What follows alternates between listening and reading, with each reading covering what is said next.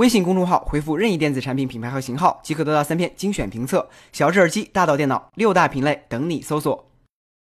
在忙忙碌碌的地球上，总有人不忘把目光投向浩瀚的宇宙。前段时间，马斯克披露了详细的火星移民计划。本周，人类第一次直接探测到了来自双中子星合并的引力波。而近日，日本探月卫星月亮女神又带来了关于月球的最新消息。日本宇宙航空研究开发机构十八日发布消息表示，通过月亮女神的观测数据，研究人员发现在月球地下存在一个隧道般的洞穴，在月球的马里乌斯丘陵坑洞地区，存在一个直径约五十米、深约五十米的纵向洞孔。而在这个洞孔下，存在一个向西延伸约五十公里的巨大地下洞穴，洞穴形成约三十五亿年前。内部高数十米，宽约百米。研究人员分析，这条隧道很可能是过去月球火山活动中由熔岩流留下的。除了具有科研价值，这些月球地下洞穴也具有实用意义。由于洞穴内温度相对稳定，受辐射影响也较小，而且还能免于陨石袭击，将来或许可以作为人类登月基地使用。而在地球上，特斯拉隧道公司也在为解决交通问题而建造地下洞穴。近日，马斯克发推表示 ，The Boring Company 的第二台掘进机已经基本准备就绪。马斯克从 Robert Frost 的诗歌中获得了灵感，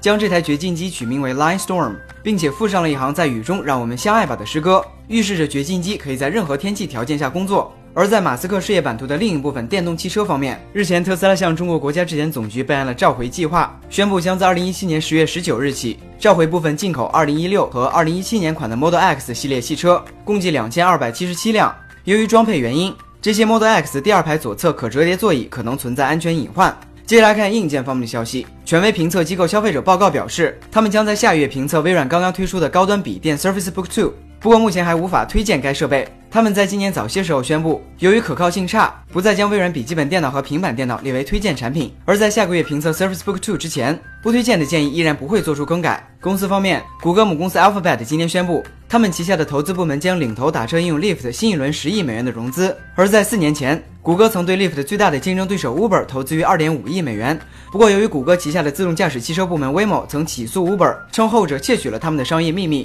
谷歌与 Uber 之间的关系因此开始变得紧张。要是 Uber 的竞争对手是贾跃亭就好了。游戏方面，今天 I G N 给 G T Sports 打出了 七点五 分的评分，他们认为该作是近十年来最棒的 G T 游戏，尤其是游戏画面上值得称道。不过汽车和赛道上的内容以及网络设计依然不如其他对手那么完整。最后来看看国内方面的消息。近日，四川眉山市丹陵镇五十岁的农民彭朝记，在经过四年花费两百多万元以后，发明了智能升降火锅餐桌。这款餐桌能够将菜品和汤汁智能分离，同时自动关闭燃气或电源，在需要继续煮菜时又能双锅合并。目前该款火锅已经获得了专利授权，看来科技依然需要吃货来推动。国内其他方面，近日微信最新版新增了用 Siri 发微信的功能，你可以只通过语音来给好友发一条微信。手机方面，今天华为 Mate 十中国发布会在上海召开，前几天亮相的 Mate 十、Mate 十 Pro 以及 Mate 十保时捷版正式登陆了国内市场，其中 Mate 十 三千八百九十九元起， Mate 十 Pro 四千八百九十九元起，保时捷设计版 Mate 十 八千九百九十九元，价格上对国人来说还是很良心的，就是不知道里面的配件有没有和定价一样良心。